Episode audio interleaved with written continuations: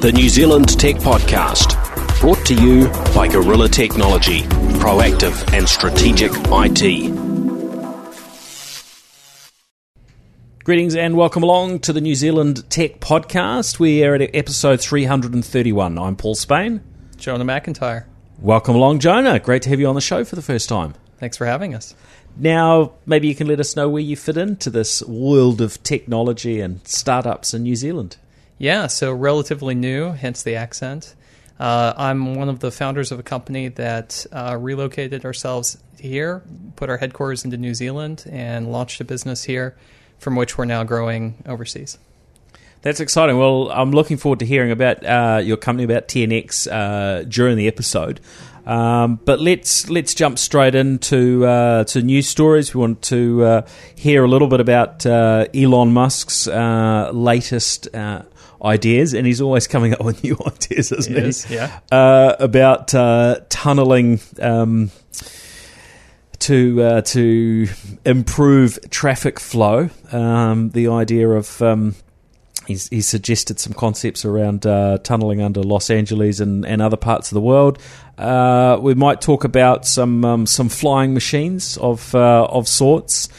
Um, a bit of uh, bit of technology that's got somebody into some um, some hot water uh, recently, or it's or it's or it's helped uh, helped prove that they should be in hot water.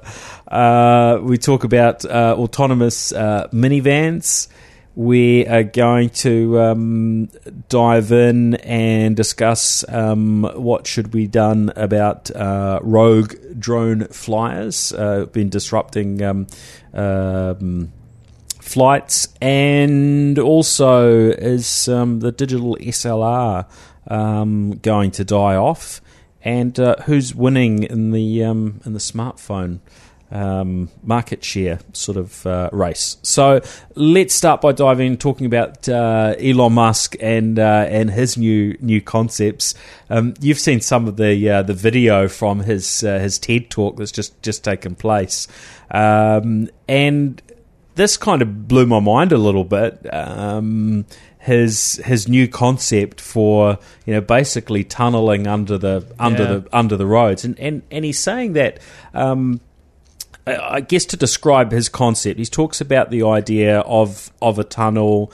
Um, I guess to start with, the, the tunnel might be focused on a on a particularly maybe a, a challenging uh, journey. So I think he he referenced a uh, a journey from. Um, Westwood in uh, in Los Angeles to the airport, and this is usually a pretty lengthy journey. And uh, he was saying with this tunneling and the associated um, electric skates that basically are designed to transport your car, um, that it would be able to get you uh, to the airport in I think it was something like six minutes.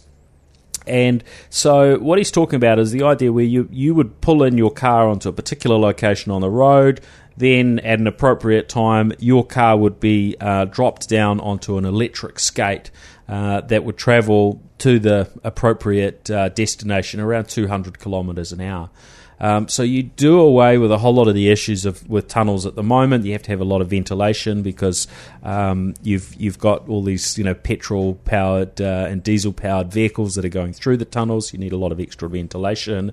Um, you have to have a lot of extra space in the tunnels to account for people's driving and crashes and and scenarios. You, you take that away because once the vehicles drop down, it's on this uh, you know uh, skate effectively that that takes it to its destination, and that would be electrically uh, powered. Um, the other interesting thing he said was that at the moment, tunneling is a very expensive thing. He talked about a figure of a billion uh, US dollars per per, mile, mile, yeah. um, to to build a, a, a tunnel. Um, which you, you equate that back, I guess, in New Zealand dollars, that'd be about a billion uh, New Zealand dollars um, or, or close close to it to build a kilometre of of tunnel. Now, And That- more and more here, right? I mean, I yeah. well, it's interesting because Yeah. they've they've just built one here in Auckland, which which admittedly hasn't hasn't opened due to you know technology issues or or, or um, safety issues or something. Um, I don't recall the figures being quite quite that big, so you know I, I'm not sure about the differential. But he's talking about being able to bring you know cut off ninety percent of that cost because of um, improvements in how the tunnelling can be done, and also because the vehicles wouldn't need as much space as uh, as traditional tunnels. Yeah. Re- to me, it reminds me of classic demand man, demand side management. When he describes it, he's saying you don't when you build a tunnel, you don't buy a tunnel, you buy a width, you buy a diameter in effect, right?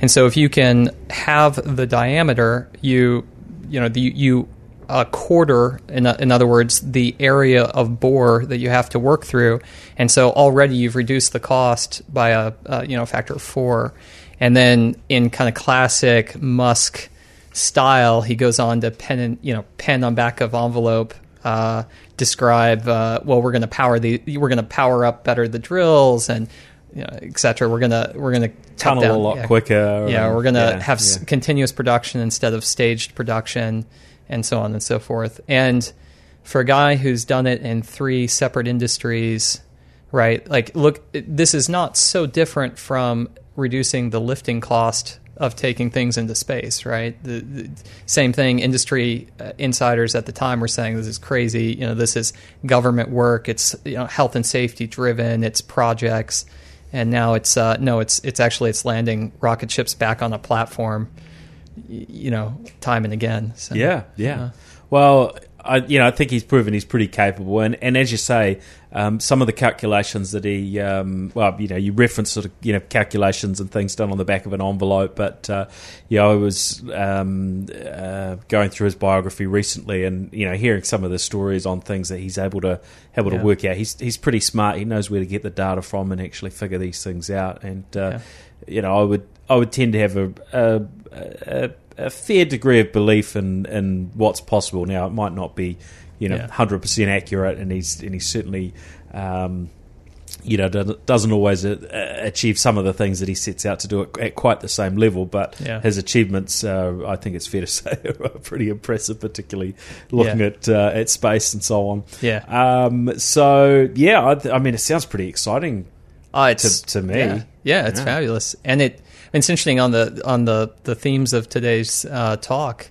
You've got how do we solve people moving around? Let's take them underground. How do we solve people moving around? Let's take them up in the air. And then you have how do we solve people moving around? Let's autonomize the the vehicles they're in on the surface. I mean, you you get this underlying theme of there's something broken and a lot of people trying to fix it. So this is a it's great to see another ingredient in the mix. Yeah, and I mean for for those of our listeners who are in Auckland or or regularly spend spend time in Auckland um, and have been here for some time, you know they will they will be and and it's not just Auckland, but you know I think the the worst issues are here and. When I look back, sort of ten years, how how how much uh, change there's been in terms of uh, traffic, and my commute this morning was um, yeah i mean it was the better part it was the better part of an hour and, Best part of your um, day, wasn't it? um, I got to listen to some great content, some great you know podcasts, um, which, which was good. But um, you know, it would be um, it would be wrong to say that that had only increased a little bit over the last ten years. It's uh, it's it's at least fifty percent more for for Yeah. me uh, when I look back in terms of the commute that distance to. Um, Yeah. um, to what it is now. Maybe maybe not all the time, but um, you know, no, Yeah. yeah, it's it's definitely a problem, and it's it's a growing problem around the world. Yeah. Technologies are going to help this, aren't they? In some in some form, Well, some of these things yeah. are going to land solutions for us. Well, one of the things that's interesting, uh, there's a there's been a couple sources I've read recently. So one was an Economist article, um, and another was uh, where did I read that? Oh, uh, algorithms to live by. Uh, and both of them talk about the finding a parking spot problem actually scales exponentially. So, so it when you double the cars, you don't double the time it takes to find a, a, a parking spot. You you you, quadru- you quadruple it. Yeah, that, that's Uh, not good, is it? Right, and and so um, uh, they they did a study in uh, I think it was Stuttgart in Germany. That more people when they they just stopped cars at, at random and were doing this survey on the road, and more people were looking for a parking spot than were driving to a destination. So it's more than fifty percent of the cars on driving down a road on a not a not a they didn't stop people in a parking garage. You know, I mean, they stopped people on our road. And uh, when you get to that situation, you start wondering. I mean, another statistic I saw uh, related to this is the average car in the U.S. moves for 50 minutes a day. I mean, 50 minutes a day, and then it spends 23 hours and 10 minutes idle. Uh, so you combine this very, it's the second most expensive aspect of a person's person expenses is transport. Second most expensive at, um, part of their their budget. The fact it's well underutilized, and then it scales exponentially in terms of um, the you know the the impact on the community as everyone adds them. Uh, that's why so many people want to solve the problem. I've been in commutes where I wanted to dig a tunnel. You kidding? Fly up in the air, anything, get me there. I always dream of of of flying, um, which. Uh, brings us on. There's been a bit of coverage, often under this the headline of um, of flying cars. I think it was The Verge in the last few days, um, you know, published a story saying, "Why are we calling them flying cars? They're not. Uh, uh, they're they're they're not generally, uh, f- you know, flying flying cars. It's the it's the wrong." Uh, it's the wrong name, but it does seem that there are a bunch of uh, companies now that are you know really active in that Yeah. uh, in that space. Whatever we um, whatever you know you'd like to uh, to to term them, um, because it's yeah there's there's certainly Dice rolls, maybe what's that dice rolls. dice rolls Just kidding. um, in terms of picking, yeah. Yeah. Um, but it's it's you know the idea seems to be quite focused now on uh, vehicles that can take off vertically as well. Right. So you know rather than a car with wings that would go you know need a need a runway and so Yeah. on. Um, you know we're we're really really talking of um, you know of vehicles that could uh, you know can can you know take off from uh, from a standstill uh, vertically and yeah there's there's a bunch of cars uh, there are a bunch of companies that are that are working on it and uh, Uber of course is one of those firms that are uh, that are that are making some uh, um, some noises about their um, their interest in the space and that uh, that you know they've they've got a um, they've got a partner al- already um, Embraer in uh, in Brazil that they're uh, they're partnering up with uh, on this concept. I think it was uh, CES either this year or last year that they did a little bit of a um, you know one of their things that they, they do for uh, free publicity primarily, but they partnered up uh, I think with a helicopter Yeah. um, Yeah. um, you know, um, service in uh, uh, Las Vegas, and we're flying, you know, flying people around, Yeah. which was uh, was kind kind of cool. Um, but Really cool. the the the idea of actually having that as an option, Yeah. and for us to be able to, you know. Walk out of here after we've finished doing this podcast, and to be able to, you know, Yeah. go up on the roof and have a have an Uber, um, you know, pick pick each of us up or pick us both up, and you know, drop us at an appropriate destination without dealing with traffic. Um, I can. Um, I'd be quite keen about that if if it were in it any worked. way affordable and, and actually doable. Yeah. Um, I- what I- what do you think around these these these concepts? I mean, I, have some. Uh, I have some cr- sort of critical suspicions about this. I mean, one thing is, so I used to uh, work at a company where our office in New York faced um, effectively. It was on Water Street, so it faced Wall Street, and it's where the day traders would come in by helicopter from their mansions in the Hamptons. Uh, that was a hundred and hundred fifty thousand dollars commute for them to, and they couldn't take luggage. They could take a briefcase. If they took luggage, it cost more. Uh, and mo- a lot of that is attributable to the, the lift cost. I mean, it is, it is expensive to get into the air and get down. It's expensive to maintain regulatory compliance, to have a trained, uh, you know, pilot. And so I'm, I'm a bit skeptical How much was that figure? hundred and fifty thousand dollar commute. It was one hundred and fifty. You, if you were doing that, you you, you were spending one hundred and fifty thousand dollars on a, on the commute. And what was great On was one commute. Uh, well, no, no, no, on over the year. Uh, So, you, you, so Okay. that's what you're you're Yeah, paying for the service, Right, right. Um, Yep. um, so I, I I'm a bit skeptical. I'm a bit skeptical about the the logistics of replacing uh, ground transportation with air transportation. So I think the best case scenario would be that it's a novelty, similar to, um, well, actually similar to. Let, let's let's be positive thinkers and say it's the novelty to, compared to the, the the Roadster, the first Teslas.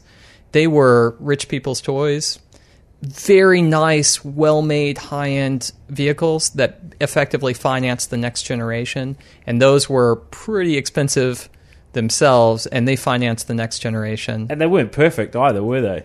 No, they were not. and and and like I'm sure that you they need to get yeah, pretty close yeah. to perfect with any sort of a flying machine that's Yeah. to have a person on board. Yeah, that's right. That's right. I mean, I've looked at some of these, and you th- like uh, some of these, and you think, well, yeah, they, they seem interesting as ho- as kind of hobby hobbyist vehicles, but as workhorses that are are running, uh, you know, 23 hours a day like an, a commercial jet is. I mean, uh, I I doubt it for the time being. But Yeah, I think it's it's interesting times ahead that we've got a number of companies that are you know playing in this space.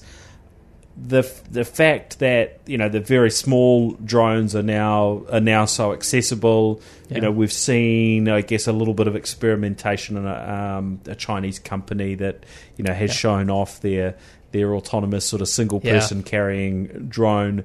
Uh, I'm not sure that's ever actually carried a, a person, and uh, I probably wouldn't be very, very, a very nervous person. very, very yeah, I wouldn't be very game to uh, to go in it. I'm not sure they've kind of got that far yet, but it is very interesting as we move into a world of also electric powered aircraft. yeah, Um, and there, you know, there's been a whole lot of coverage as well around um, electric planes. Yeah. You know, and what changes that they might they might bring to uh, to air travel. yeah, And you know, when, when we look at it at the moment, you know, usually you know, people are getting on a on a you know on a bigger plane going you know specific routes that maybe don't get them exactly where they need to be and then yeah, smaller flights and so on. Um, you know, there, there's a lot of talk around this future generation of um, electric powered jets that Yeah. would uh, would really open things up and you know more direct routes with smaller flights that would actually be yeah, really cost uh, cost effective and certainly. Uh, I think that the last mention I heard was saying, look, this type of uh, air transport will be lower cost than train travel. yeah. Um, so I don't know there's there's interesting things ahead in terms of air travel, but Yeah. exactly what what lands and what can uh, what can be pulled off, I think we've probably got uh, we've got a little little more waiting to come. um, now there was a um, an in- interesting uh, story that uh, that came through around a man who was uh, charged with murder after uh, her Fitbit contradicted his uh, his timeline um, um, of a, of events. This is uh, in Connecticut in the in the US, and I just thought it was uh, you know it was rather interesting because you know we we've had we have a lot of um, you know discussion around privacy around Yeah. you know worry about sort of Big Brother watching us and you know all of these things, but um, actually we've got a lot of mechanisms, what we share on social media, Yeah. um, the gadgets and devices we use that are actually, you know, collecting huge amounts of info, and that's that's without all the, uh, you know, the the security cameras and so on that are uh, that are scattered around.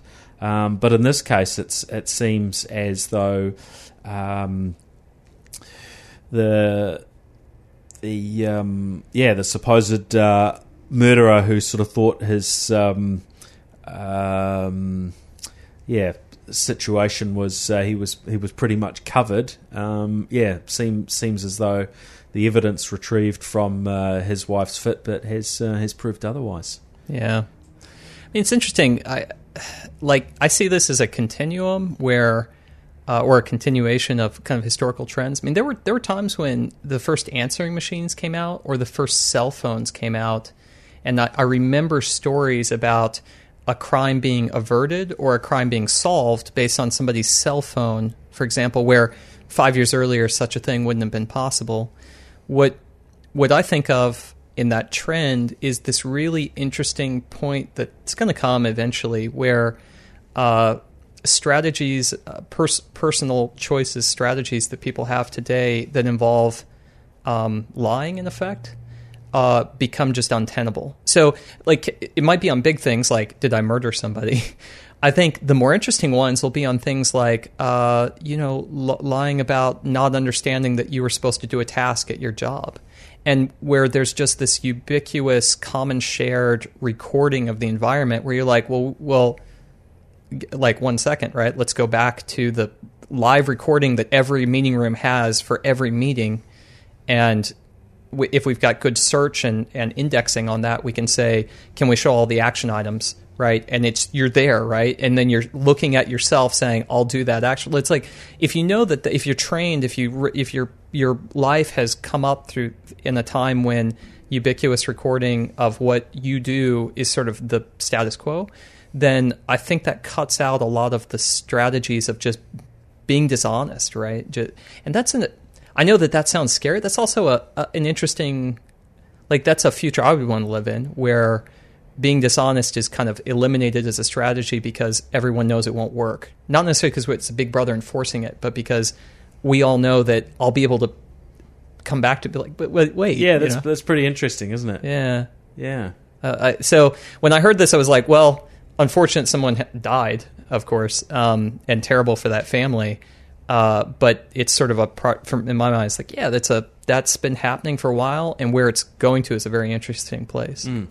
Well, and certainly in this case, there's there's been a you know a, a good benefit of um, you know the the pieces of technology that were basically able to um, uh, you know prove his story was uh, right uh, was wrong based on you know times and various other bits and pieces of information. It wasn't uh, it wasn't just a, a Fitbit as the um, as the headline said, but you know that that was part of it to to you know prove that uh, his wife was active at a you know a, a yeah. certain time and uh, and so on, which was um, yeah I, th- I, thought was was rather interesting and yeah it does leave me wondering what things we'll see in the future, and that yeah. uh, that concept you su- suggest of uh, you know all our meeting rooms recording information and so on. Yeah, um, yeah that yeah, probably will become quite uh, uh, quite standard. There'll be a you know transcript of the meeting that the, the technology just takes of uh, of every of every yeah. Uh,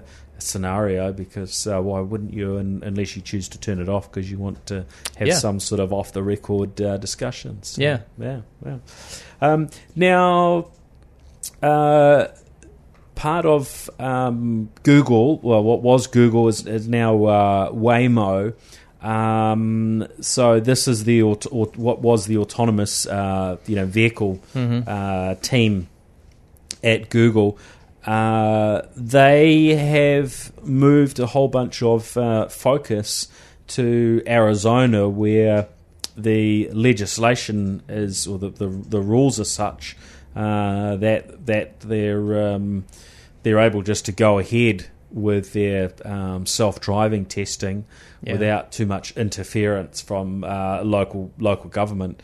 And so I think they had something like a, a hundred. Uh, vehicles already of uh, self-driving uh, minivans, and they've uh, they've announced they're adding uh, 500 more to that. These are Chrysler uh, Pacifica minivans, and they are basically going to be going out on the road and uh, on the roads and um, giving people uh, um, transport for free. Yeah. yeah, that's a that's a pretty big scale, isn't it? I mean, we we we we've been talking for a long time around autonomous vehicles. Yeah. Um, and these are still going to have a, a, driver of sorts in there to make sure there's not an issue. But um, that's a that's a pretty big commitment putting that number of, of yeah. vehicles on the road. So, yeah. do you think that's a sign that we're getting very cl- very close now yeah. to the reality where they can take those people out of the seats? Yeah, and and even if they don't take the people out of the seats, uh, y- you know, you're still you're still doing something. Uh, uh, like so, let's say the person stays in the seat for cultural and political and legal reasons, responsibility reasons. You're still doing something pretty incredible, right? Uh, it's interesting. I, I was I was when I saw this article, I was thinking just another good example of how uh, public policy influences where innovation happens. You know, like yeah, Arizona is the place in the U.S. that was the first to say, okay, we'll, we'll issue licenses, you know, license plates, regos to uh, um, to uh, autonomous vehicles, right? And as a result, their community gets autonomous vehicle kind of presence first. Uh, uh, Australia was the first place that allowed um, you know commercial drones to fly without um, without serious restrictions. Like so, they got kind of first crack at that technology, and yeah, may, I, in terms of New Zealand, I'm like, okay, so what is New Zealand going to be known for in 10 years? I mean, what, what in 10 years are we going to look back and say, well, of course they did that in New Zealand because that's where you do, uh, you know, genetic development. I don't know. It's where you do that thing, right? It, it's interesting, isn't it? Because, yeah, and it's certainly a discussion I've, you know, I've had before in the media around, you know, important for New Zealand to gear ourselves up to be, yeah. you know, places for some of these types of developments. But some of them more more naturally, especially you know when you talk about Waymo, you look they're you know they're based in California and yeah. so on. You could see why it's much easier step for them to be um, you know doing it you know anywhere in the US, Arizona yeah. obviously being uh, being pretty close for them, yeah. um, compared to say coming to New Zealand or Australia or or another market. You know, not, not that this type of technology isn't being tested in other markets as well. Sure. Um, and you know drones and, and and so on. But yeah, certainly I think you know we have to uh, make sure from a, a, governmental perspective that um, the the rules can accommodate these yeah. new opportunities and developments. So yeah, yeah. definitely, definitely an agreement on um, on that one. So this is so we're talking about yeah five to six hundred uh, vehicles. I'm curious. Do you do you have any thoughts on? Is that number a number that is that is so high? Because that's a pre- it's a pretty big investment. Yeah. Obviously, Google have got uh, uh, or Alphabet have got deep uh, deep pockets. Sure. Um, but do you think at that sort of number that they're likely to flick a switch to a paid paid service? Or is that just a number that would be, be researched? I've, I've been pondering it, and yeah. I'm, and I'm uh, I'm not sure either way. But that's that's a that's a that's a pretty big investment in vehicles. Yeah, I mean it's interesting. I know that uh, I know that the the sort of moonshot lab at, at Google or at Alphabet um, that they often have a mindset of will like ultimately will this help us understand the people doing search better so that we can serve up advertising right it, it, that's more relevant for them? And if you look at things like ma- like why did they add maps? You know what, what does that have to do with anything? Well it's like well if we know where you're going then we can a lot better about it's all about relevance right? Like why do we have email? Well it's like there's a lot of text going through your through google uh, gmail and it drives relevance. And so all these features sort of build out further and further relevance. It comes back to the question uh, are they going to charge for the service or are they going to monetize the service through having higher relevance about your life? I mean you're in a google let's say you're in a google driven car you're in kind of their space, uh, and they know where you are at that. Like you know, they're building a, comp- a much deeper composite view of you if they're moving you around physically as well as a touch point through most of your internet interactions. I, I would guess that they're not going to pay. They're not going to charge for it. That would be my guess. Mm, mm. Some of the most valuable software that I use in my life uh, would be would be free to at point of service from from people like Google. Absolutely, yeah. yeah. yeah. If if Google charged me for search, I would pay for it in a heartbeat. But mm. they don't. They charge mm. someone else to use my data coming that's off the search. Yeah. yeah. Uh, it's it's going to be a really interesting one to uh, to continue following. So we will uh, we'll see where that goes. And and I guess in the scheme of it for them, um, you know, it's only probably only a few, you know, five hundred vehicles. It's yeah, small millions for, for them. It's not a it's not a yeah. it's not a big uh, yeah. investment in something which is a much bigger, longer longer term play. I mean, even if they're twenty k each, that's a million, right? You're not getting.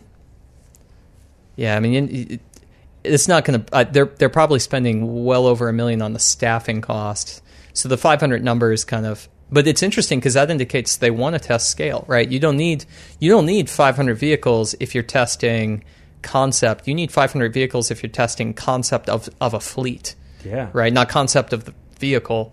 So that must indicate they feel pretty confident about the single vehicle experience, and they're trying to figure out how to ensemble the the vehicles. Yeah,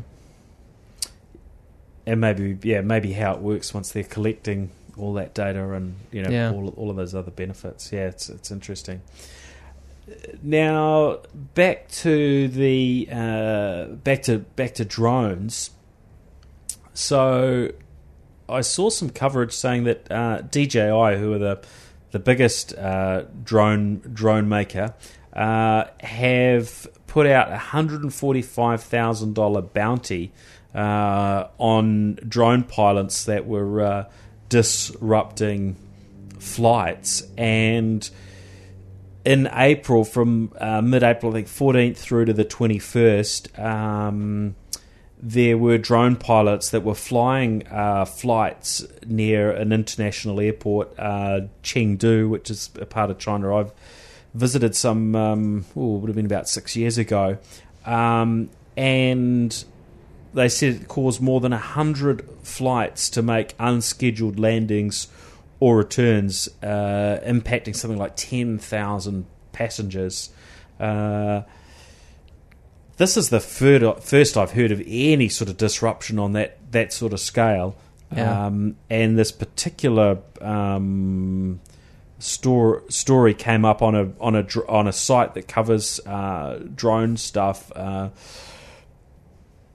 I am Pro Drone, um, which I haven't come across before. So you know, I can't be hundred percent um, sure on on all of the details of their coverage.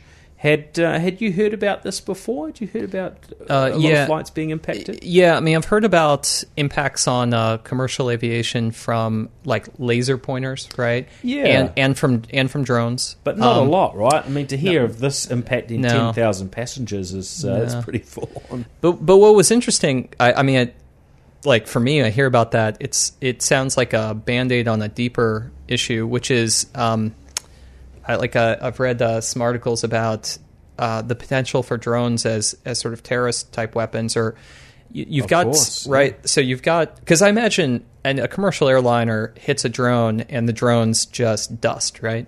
Except for if the drone's not just a drone, right? like if the drone's a a bomb or a li- even a small bomb and it gets in the path of a of a airliner, then you get a different a different outcome. And so I, I, I'd heard uh, uh, an example of well, we've got these um, we've got these great uh, various countries have these in the uh, in the world have these great like anti ballistic missile um, or anti missile interceptors, but they're like hundred thousand dollars a shot.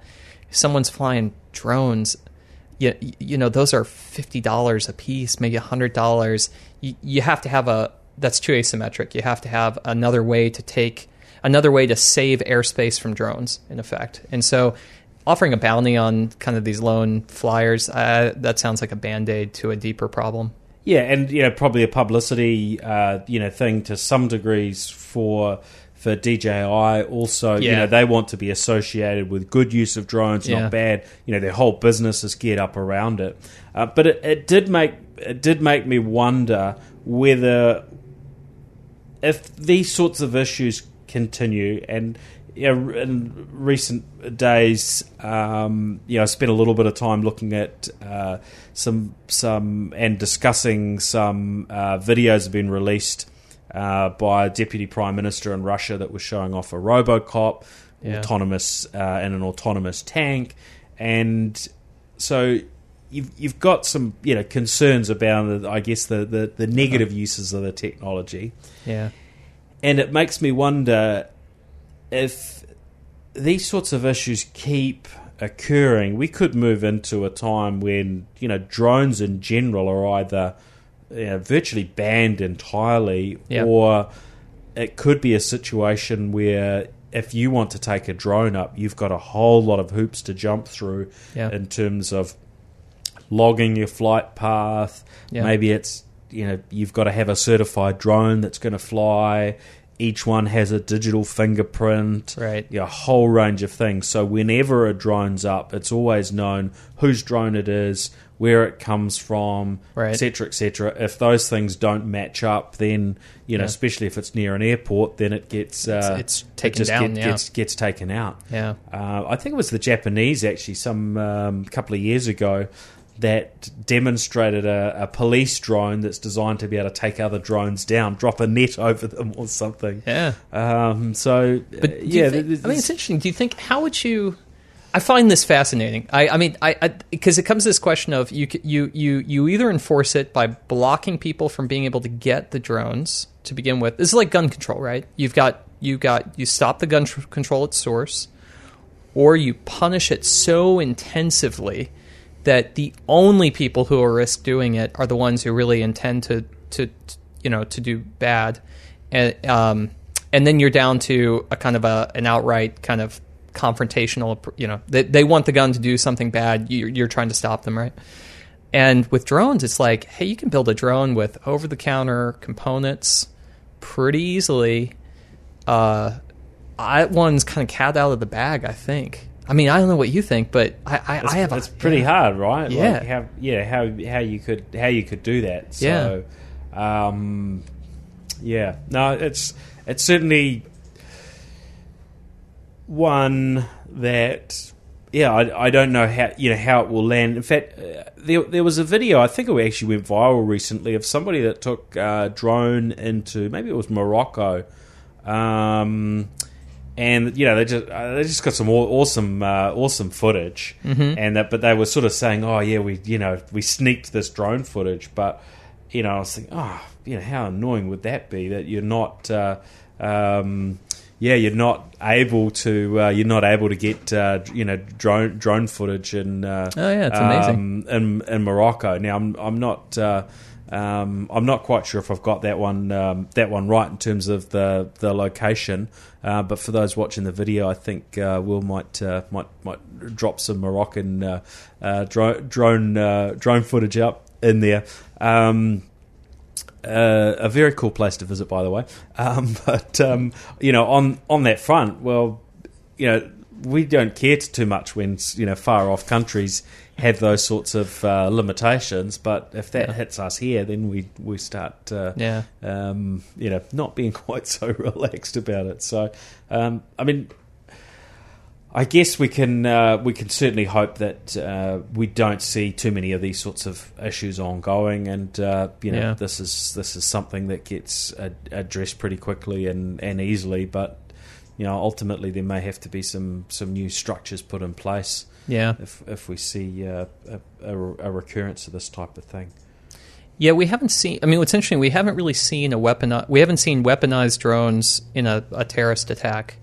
We have seen weaponized vehicles. So we've seen people drive into crowds in Europe in uh, what at least four occasions now in the last year, and I think that that example raises the question of, well, that's also cat out of the bag. You can't you can't blockade every road so that in such a way that no car could get into, you know, could hurt pedestrians, and you can't eliminate people from car, you know. So you're in this sort of, well, where are we back to? Then I, I feel like drones is almost at that level already, where you you just can't eliminate supply. So there's got to be another No, you methodology. can't. You certainly yeah. can't. No, Yeah. no. Yeah. Well, I, th- I mean, I think the thing is, is you know, not to be fearful. There are all sorts of things that can happen today, and and in most places they just don't happen. In most places we're pretty Yeah. safe. Um, yeah, large majority of, of situations where you know we're at more uh, risk today of you know dying from jumping in a vehicle than, Yeah. than just about anything else. Yeah. Um, so you know, I think when we when we discuss these topics, it is it's really important to actually Yeah, you know, step back Yeah. and, and to view them from from those perspectives Yeah. as well. Yes, you know we don't like hearing any situation where where people are impacted negatively by a particular use of technology, or um, you know we we we we think through what could be you know terrorist. Um, you know uses of technology, but uh, Yeah. yeah. realistically, I think uh, generally we're in a pretty good stead. So. Yeah, Yeah. yeah. Our, our lives are better off. I mean, yeah. Think of all the great, indu- not just hobbyist, but industrial uses of drones that are already going on. I mean, I know in from past experience, people do things like do great automated surveys of their of their land so that they can better plan the use of you know irrigation and whatnot. Uh, all kinds of stuff. Uh, it's just it's just like you said. There's maybe a maybe a possibility, but let's not overreact to you know could be. Now, a few a few days ago, um, maybe a couple of weeks ago, I I got um, some communications from Sony around their new camera, their new A9, and this uh, seems to be creating quite a bit of stir out there. And stuff ran with the headline: "Will the Sony A9 kill DSLR cameras or digital SLR?" Um, you know, cameras. Do you have a digital SLR? Is it? I do. Yeah. yeah. yeah, yeah, I have one. That I, I, I think like many people, I at some point, uh, digital cameras came into such quality and price that I was like, well, it's a little expensive, but um, you know, yeah. But then, uh, then four or five years later, I've got a smartphone that takes photos that are absolutely good enough for most uses, and it's in my pocket uh, more often than it should be, right? Like, I mean, mm-hmm. everyone carries phone all the time. So, yeah, yeah. so my, my, therefore, my great digital camera it sits at home, pretty much unused. Yeah, yeah. yeah.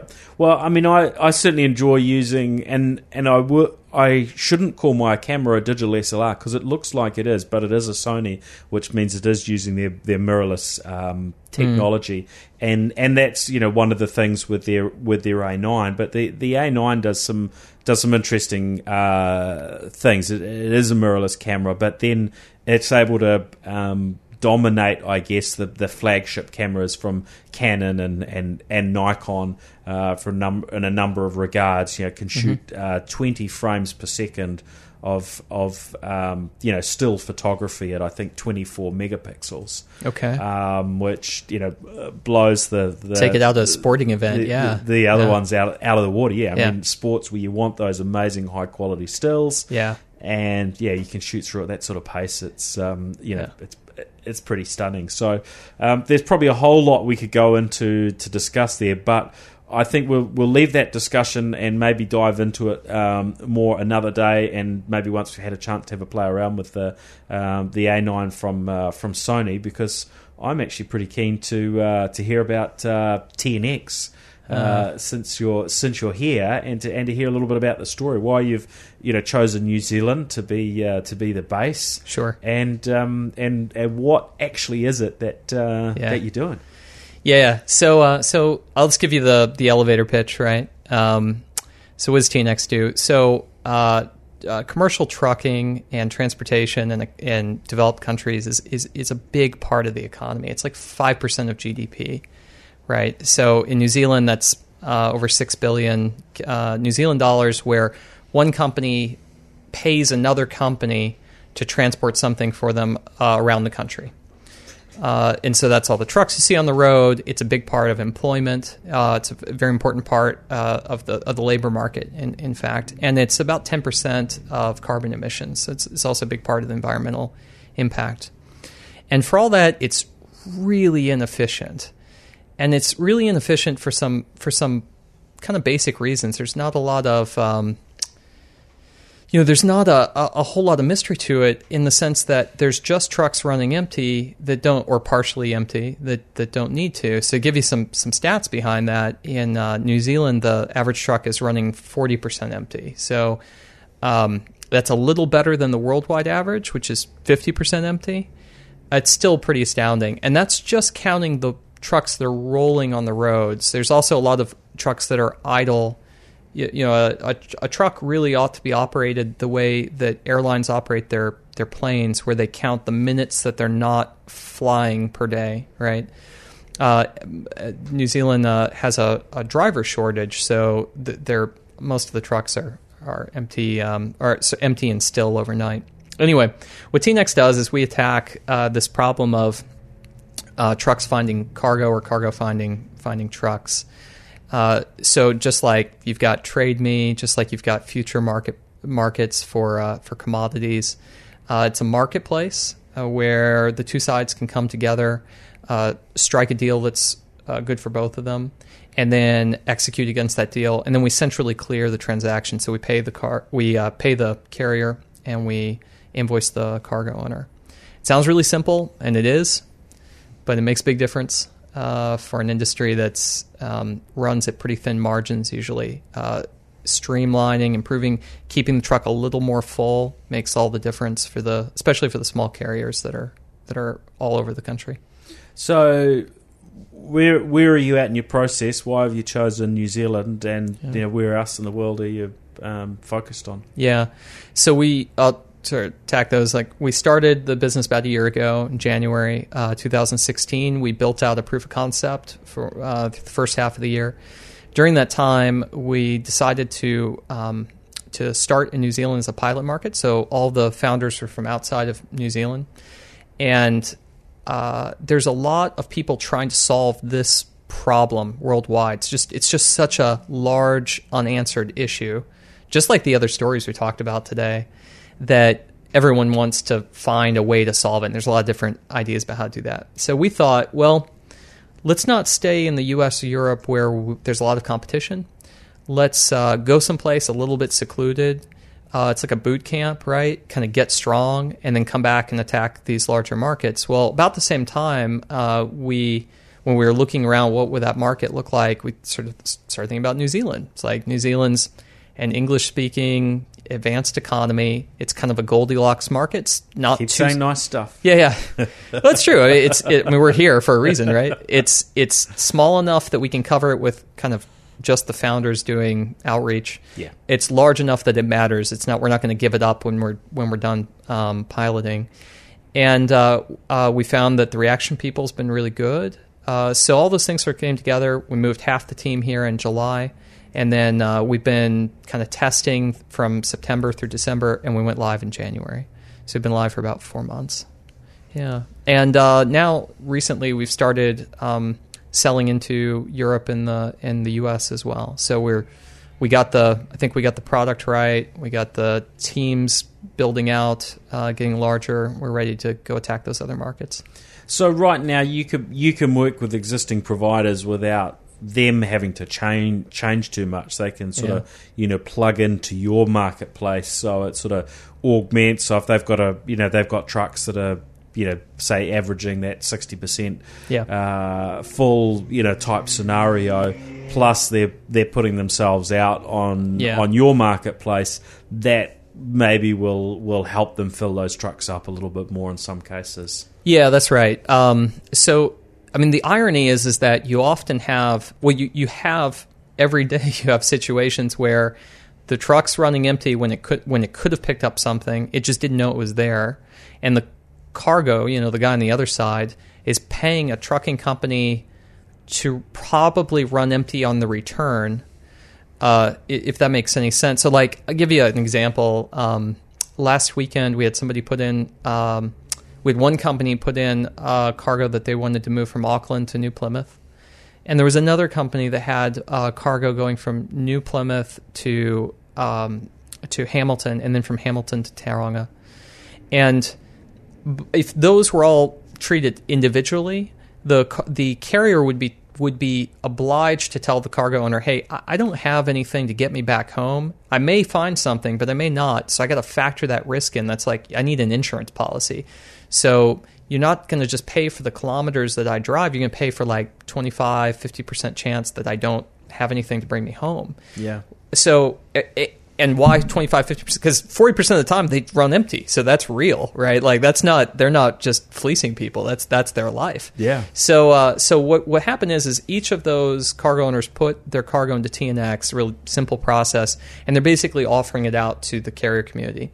Now that's the that's like the basic infrastructure and then underneath that what TNX has is we have sort of a optimization kind of agent community optimization that's trying to stitch those jobs together automatically and offer them out not just as single loads, but as a continuous move to keep the truck running full. So if we grow and we, you know, we do our job right, we can just keep the truck running full, like just keep it moving. And everywhere it's going, we're offering them like a recommendation rec- recommendation engine, like an Amazon or something. We're offering them like, hey, we know you're going to be in New Plymouth tomorrow. Do you want to go from New Plymouth to this or maybe over here, you know? And then once they pick that one, okay, we know where you're going to be now. Like, do you want to go from there to someplace else? Yeah, sounds um, sounds pretty logical. It makes a lot of sense. Autonomous vehicles coming into the mix, um, competitors coming into the mix. How you know how how would you pick things are going to look five five Yeah. years out?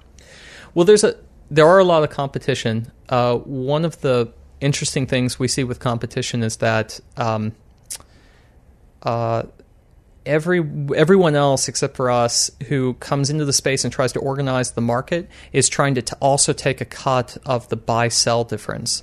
So, in other words, they they are naturally on one side or the other. So, I'll give you an example. Uh, like Amazon's trying to organize. They're a trucking marketplace, but they're the buyer of the trucking services. Like they, it's not to organize other people's. It's to organize their own cargo. And they're a major mover of cargo, so it's a big marketplace. Uber Freight's one of our competitors in the U.S.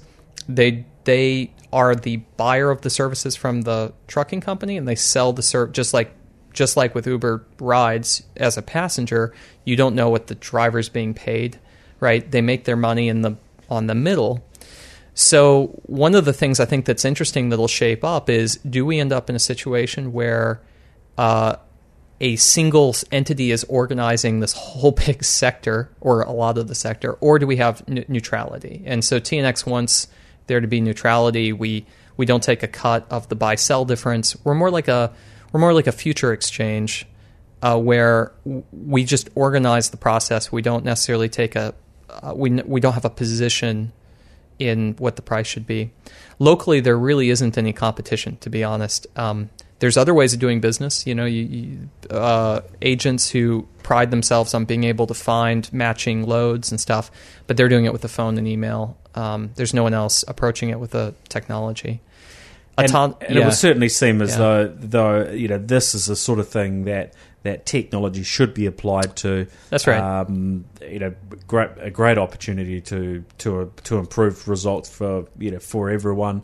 Yeah. Certainly good if we can lessen up the number of trucks that need to be on the road to right. you know to make the deliveries. Uh, but yeah, of course, these things do have a, have an impact on, on employment. Do you know how many truck drivers there are um, in New Zealand at the moment? Yeah, there's uh, um, there's about I want to get this number right. I want to say it's between fifty and seventy thousand um, truck drivers in New Zealand. Depends a bit on. So you can be driving around a van, maybe, and that's a commercial vehicle. You know, it's not the same thing as the large heavy trucks you But see that on the be road. within that number. Yeah. yeah. I mean, yeah. w- one of the things that's interesting is a lot of times people compare us to Uber, and Uber does many things as part of their business model. But one of the biggest tricks they play is they um, they increase supply because instead of taxis, you now have taxis, and everyone who wants to make a little bit of you know pocket money. Uh, whereas in the in the formal sort of commercial transportation sector, that just isn't a reality. The the number of trucks on the road will remain the same or drop if we organize it well. Uh, the number of drivers, it's a profession. You know, it's a it's something you get trained for. It's not something that you you kind of drift into and then drift out um, just because there's an app. So it's a it's a different you know it's a different area. Um, it has that sense of Uber of bringing in technology to solve what looks like a pretty antiquated you know, model. The way these, and just to like give you an example, like, the way that a person would, if you're a truck driver and the, and you get yourself out of your core region because someone sends you down to Christchurch and you're usually operate in the North Island, you start just calling people and. Uh, the people you're calling are sitting usually in a back office with pen and paper, maybe Excel. The last big innovation in the back office process of, of transport took place when Excel and email came along. It's been 20 years. You could take someone from 20 years ago, put them in that office, and they'd do exactly the same.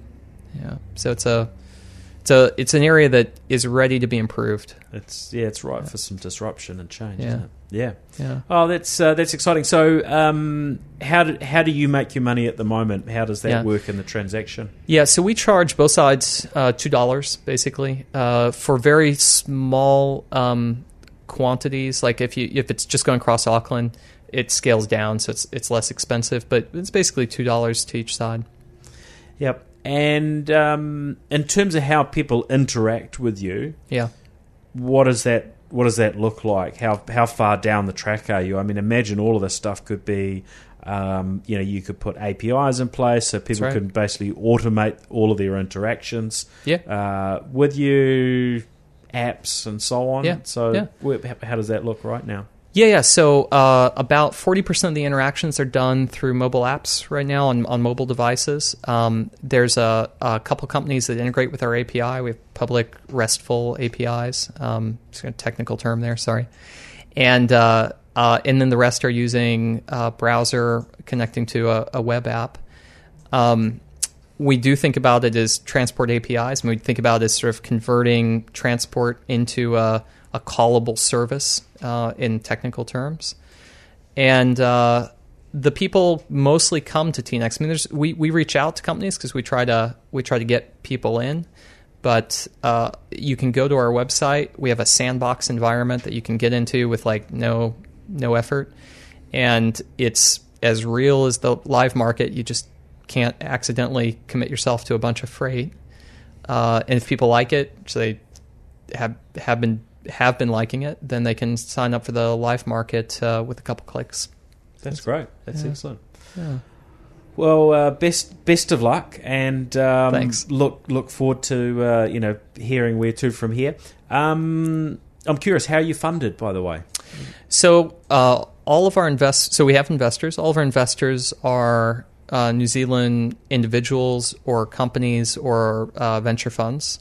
So we did two investment rounds in New Zealand. We're still by international standards, we're pretty capital lean. Uh, you know, our competitors are are sort of often like 10x funded at 10x our size, but uh, even at that level, we think we're outperforming them on on on product. Uh, the the latest investment round was in September, and it, it brought together a, a really a good who's who list of of New Zealand investors. We're pretty happy about that. That's fantastic. That's uh, that's that's really good. Yeah, Excellent. Well, thank you very much for uh, for joining this episode of the New Really Zealand Tech Podcast. yeah, it was my pleasure. Now, where do people track you down online? Are you uh, are you on social media at all? We are or- Facebook, uh, LinkedIn, Twitter, um, smoke signals. Uh, we do it all. Yeah, yeah. No, I mean, in all seriousness, we've got both company and personal uh, pages. Jonah McIntire, uh, LinkedIn, Facebook, TNX on Twitter, Facebook, and uh, LinkedIn as well. That's great. All right. Well, thanks for joining the show. And um, listeners want to track me down uh, at Paul Spain on on Twitter.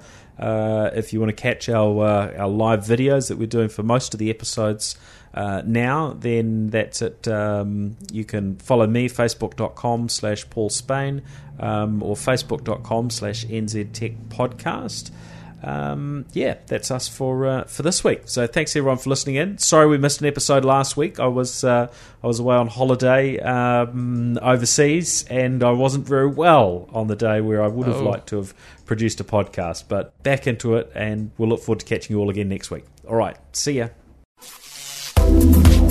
The New Zealand Tech Podcast, brought to you by Gorilla Technology, proactive and strategic IT.